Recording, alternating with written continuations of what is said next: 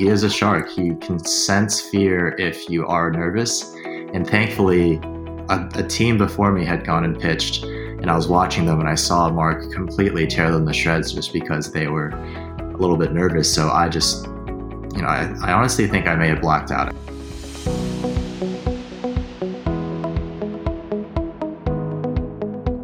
You're listening to Everyday Food and Wine, the show about innovators, creators, and experts in the fields of food and wine.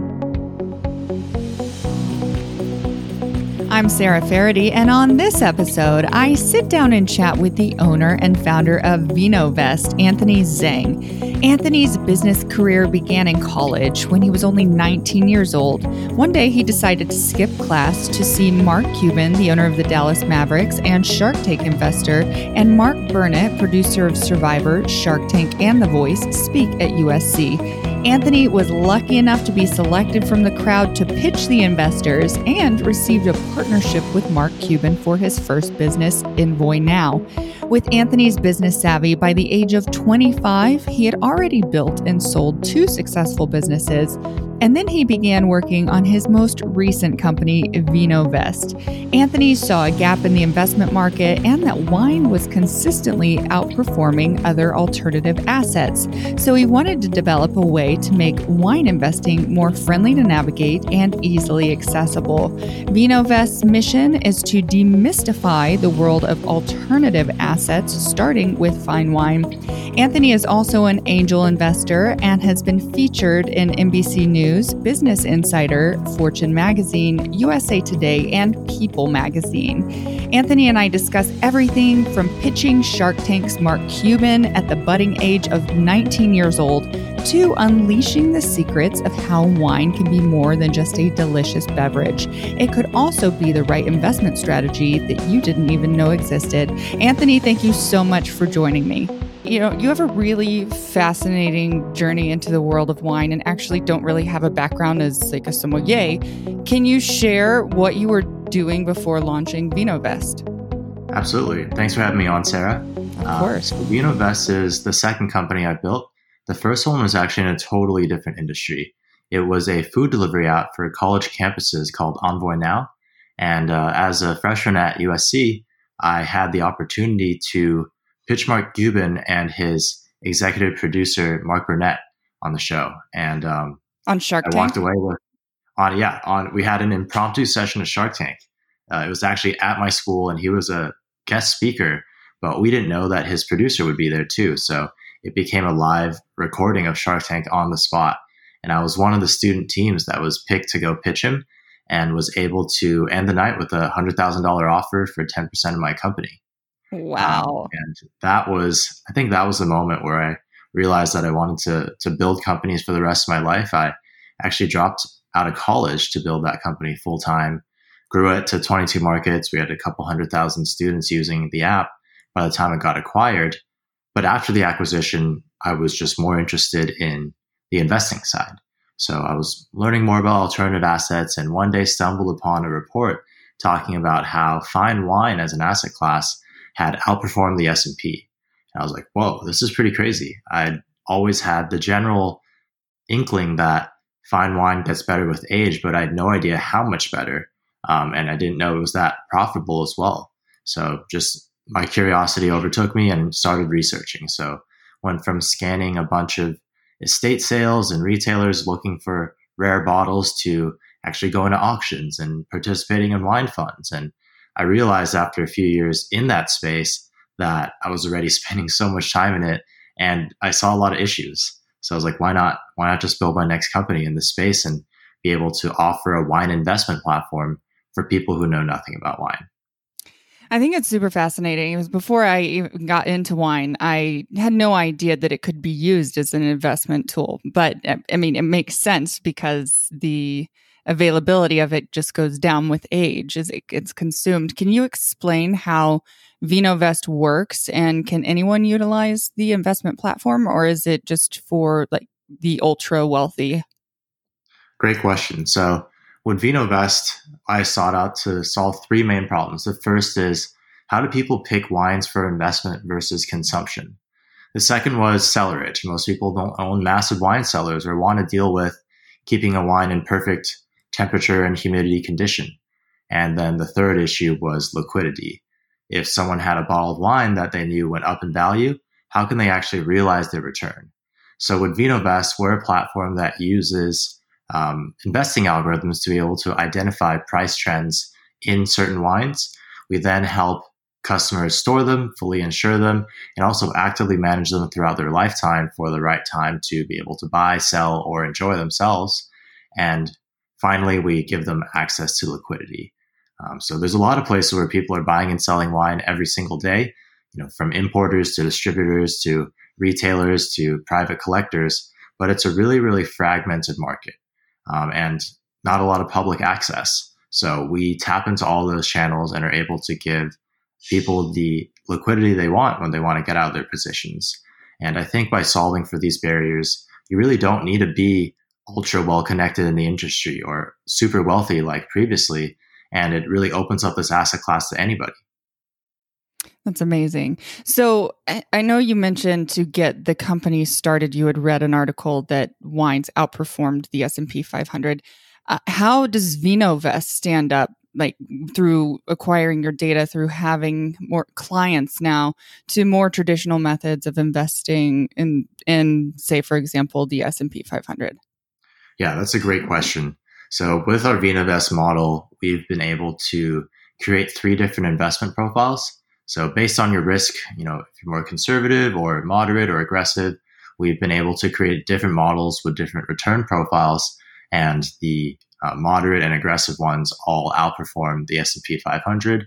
The moderate, uh, the conservatives meant more to be almost like the equivalent of a bond, really just working for downside protection and giving you steady returns year after year.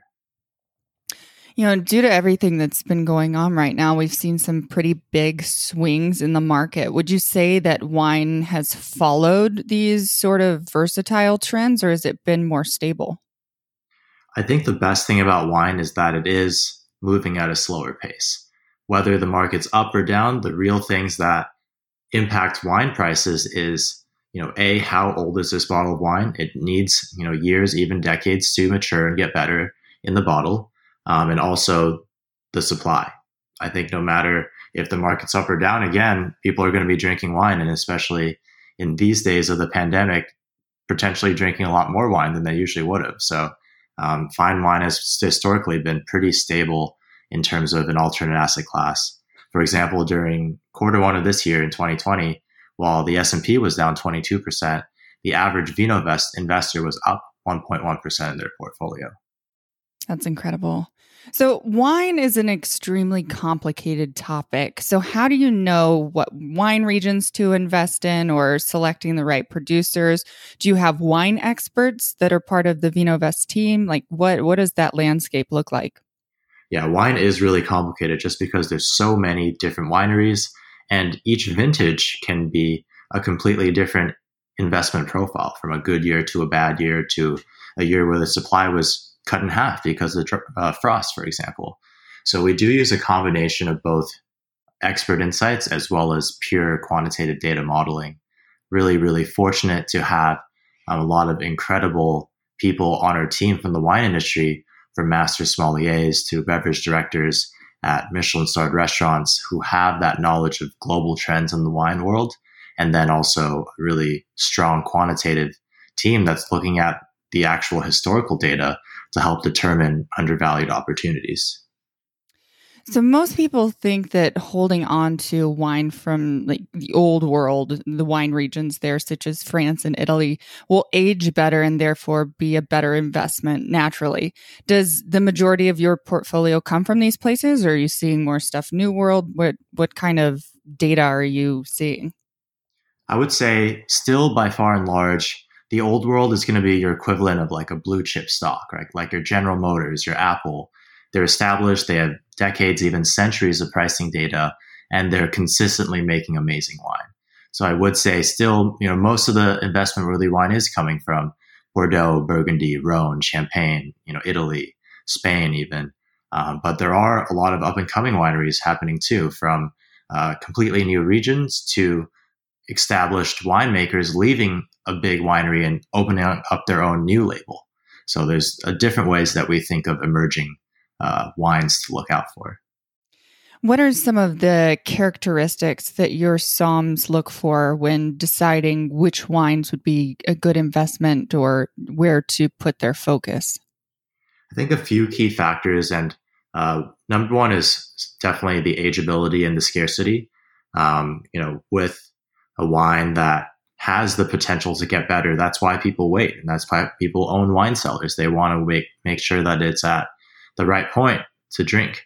And with just global consumption, that supply becomes more and more uh, scarce. And um, you know, being able to pick that out is something that our somms look for. And then I think another factor is just um, the, I'd say the brand equity of it for example, um, you know, Domaine Dujac, even though they are an incredible uh, Burgundy producer, their price overnight went up by 40% after being featured in a song with Jay Z and DJ Khaled. So um, wow. there are also, you know, outside factors that can really pump things up into into pulp culture or make it more mainstream and more known.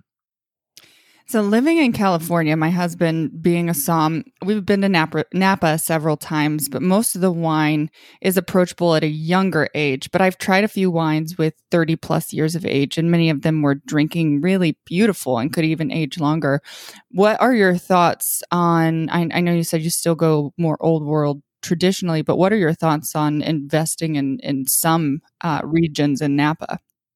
Totally. I think there's still, you know, a lot of really, really amazing Napa producers from Screaming Eagle, Harlan Estate, Scarecrow, Opus One, Dominus, uh, Continuum, even Ridge. So there are your kind of uh, more established wineries that have really, really had, you know, decades of track record of being very, very sought after and also increasing in value pretty tremendously after 5, 10, 20 years. So I know that most red wine has the potential to age longer than whites because of the higher tannin structure, but are there any whites that your somms are seeing that can stand the test of time? Oh, totally. So a lot of uh, a lot of German Rieslings, um, even even French wines, so white Bordeaux like the Haut-Brion Blanc or the Yquem, uh, the Pavillon Blanc.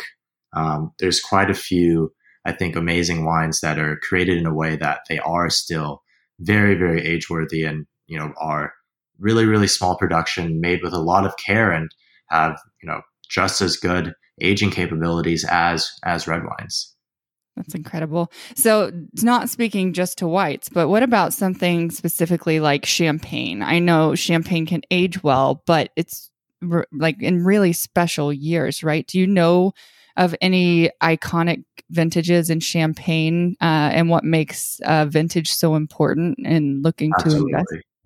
So with champagne, it's it's such a tricky thing to produce because most years they don't release a vintage. You know, the, the NV on a bottle stands for non-vintage, which means they blend grapes from different years just because the quality doesn't meet their bar. Um, but when they do have a vintage year, the prices skyrocket. They're collectible, as you mentioned, for for decades and decades by these really great champagne houses, whether it be Dom, whether it be Krug or Taittinger. Um, and I'd say recent good vintage have been uh, 08, 02, 96. Um, those have been really, really incredible ones that both from a drinking standpoint and from a price appreciation standpoint have been doing pretty incredibly. So, what does it look like if somebody wanted to invest with VinoVest? What does that look like? Are you an app? Does it like how would somebody start that process? Would a SOM reach out to them? What does that look like? Yeah, so um, all you need to do after signing up is fill out a short preference survey.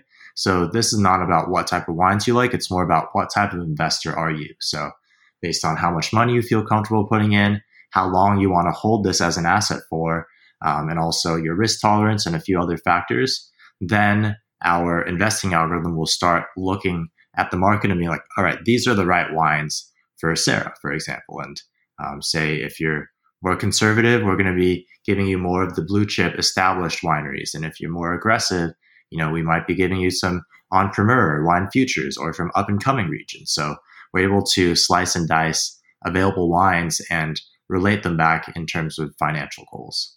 And after that, um, it's pretty much like any sort of stock brokerage. You can check back and see your wines, how they've done over time, where they're stored, and um, be able to have control over it and buy and sell it in the future. It's amazing. So, in terms of like actual wine storage, you store the wine for your clients, correct? Correct. Now, sometimes I know with purchasing wines and you know shipment, and the wine can get flawed and, or damaged. What sort of you know, you know what sort of insurance is there for people who want to invest, but maybe they you know they got a flawed bottle of wine?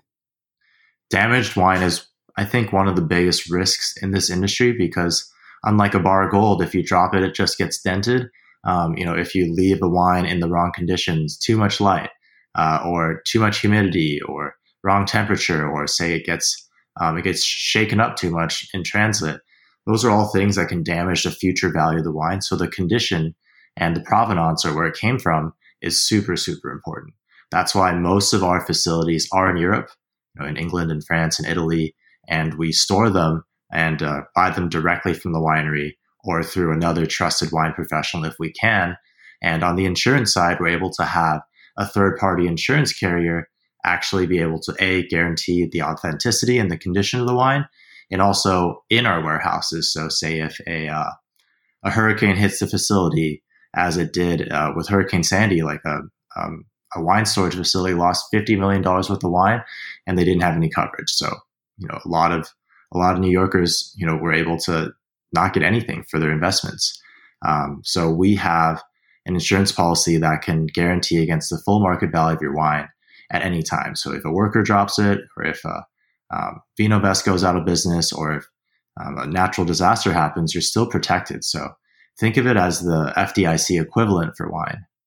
I love that. And I also love that you guys store it because you know, you're having a party, you have someone over, you know, and don't necessarily lock the wine fridge or, you know, pop the wrong bottle or just have a little too much wine and decide last minute oh, yeah. a really, a really nice bottle. That's not something that you have to worry about with VinoVest. Exactly. Those are happy mistakes that I think any wine lover can relate to. Yeah. Um, and uh, I think, especially if you're treating it as something you want to eventually make a return on, out of sight, out of mind is definitely a good principle to follow. Yeah, and it also kind of removes like the emotional aspect of it, right? So you buy a really nice bottle of wine, but then when you actually have possession of it, it's like, oh, well maybe I'll hold on to it for a special occasion. And then it it's not an investment anymore in the sense of you're planning on consuming it. So it kind of removes that sort of um I don't know, this sort of emotional connection to it almost. Yeah. And I think for wine lovers, a good way to think about it is just to keep it as separate. I have I have a cellar at home that I drink from, but I also have something from my birth year that I want to celebrate, um, you know, with my kids or during my future kids' birth year and something more sentimental like that. Um, but you won't need it for, you know, decades even. So um, it's good to have someone just make sure that it's it's all good. So and in case something happens or you need to move or leave town and or the power goes out, there's so many things to maintaining your own cellarage that are pretty stressful that um, is just better when you have something professional managing it.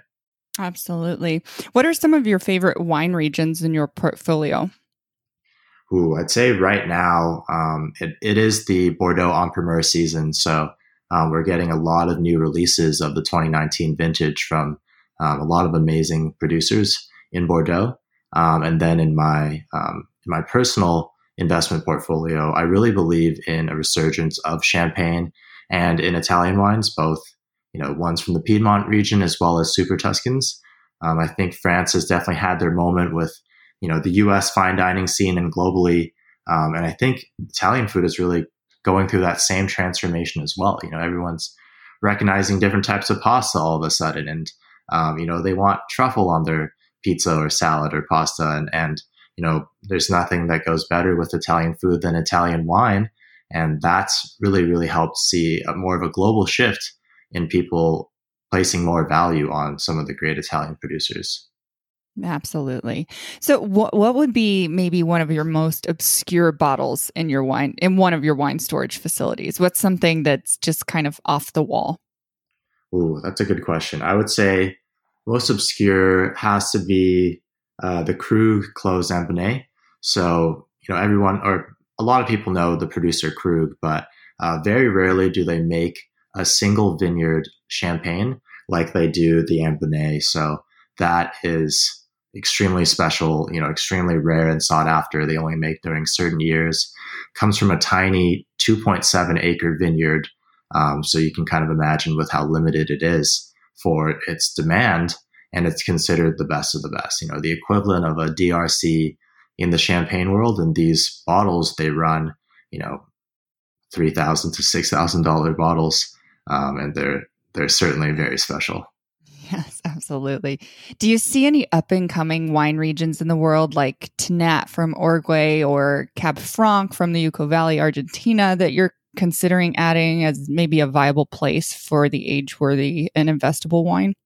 I think they're definitely ones to watch. Um, with with the wine world trends, they definitely evolve pretty slowly, just because people need to get used to it from a vintage to vintage standpoint and wine just needs time naturally to be able to see if it's age worthy or not. But um, those two examples you gave definitely up and coming. Um, Oregon and Washington, or even um, certain parts of Germany that are starting to make red wine, are really up and coming. So it could either be an established region that's making new wine, or a completely new region that's making something that's completely unique. Uh, but these are all early trends that we're spotting. I would say still too early for an investment uh, potential, but it's definitely something to look look forward to. And they're producing pretty incredible wines there too. What are some of the biggest challenges you're facing right now with with Vino Vest? Would it be like educating consumers, or what? What's the kind of the biggest challenge? Would it be marketing, any anything like that, getting the word out? I think it is the education because even though most people know that fine wines get better with age, no one really knows that it is investable or how to invest or where to invest or um, even if it's right for them. So I think for us, it's all about educating people, letting them know it's something that they can actually do and not just for super wealthy people and making it a lot more accessible and easy to understand. Yeah.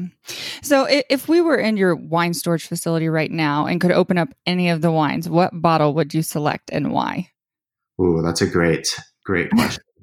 um, uh, personally, I am a, a, big fan of Syrah, especially from Northern Rhone. So um, probably something from the Cornas region, um, you know, maybe with 10 or 20 years of age on it. Um, that would be my, my personal preference of, of the moment, at least. Uh, so then just going back to the conception of VinoVest, like this, uh, you had built businesses before and, oh, I actually want to ask you, what was it like to pitch Mark Cuban at such a young age? That had to be really nerve wracking.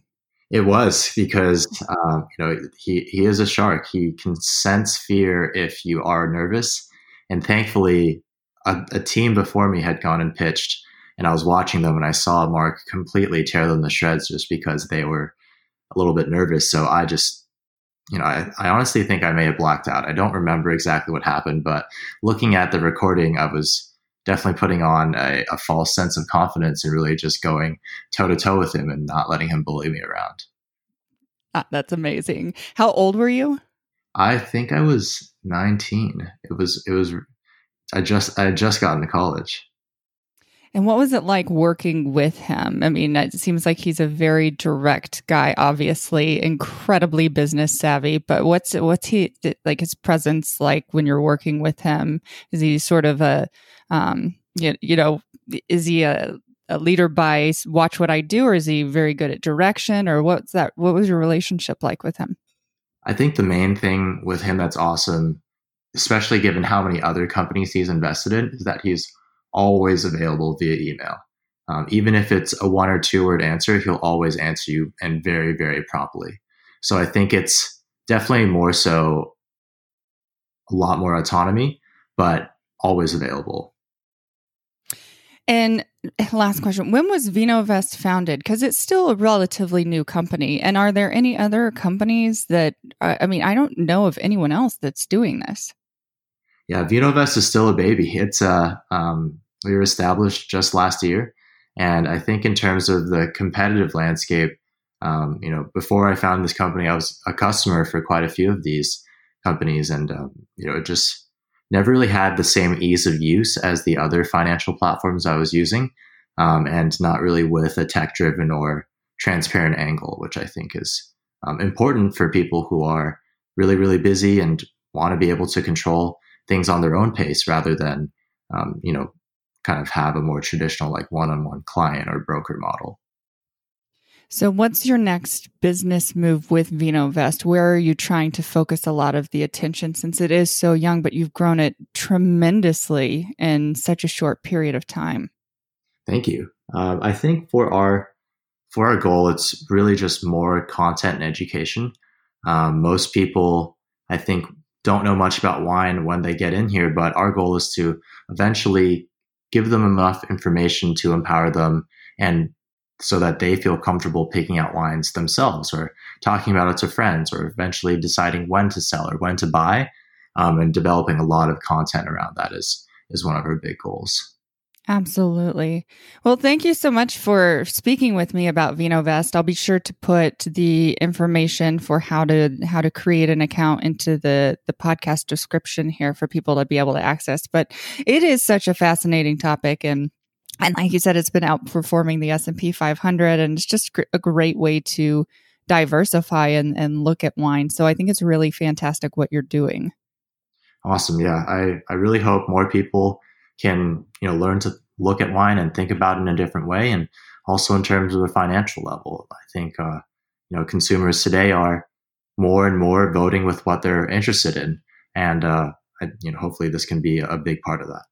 Absolutely. Well, thank you so much for talking with me today, Anthony. I really appreciate it.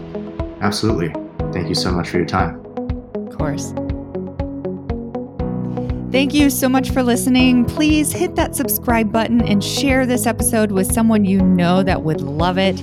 And also stay tuned for our next episode where I sit down with the editor in chief and chief content officer of VinePair, Erica Duecy.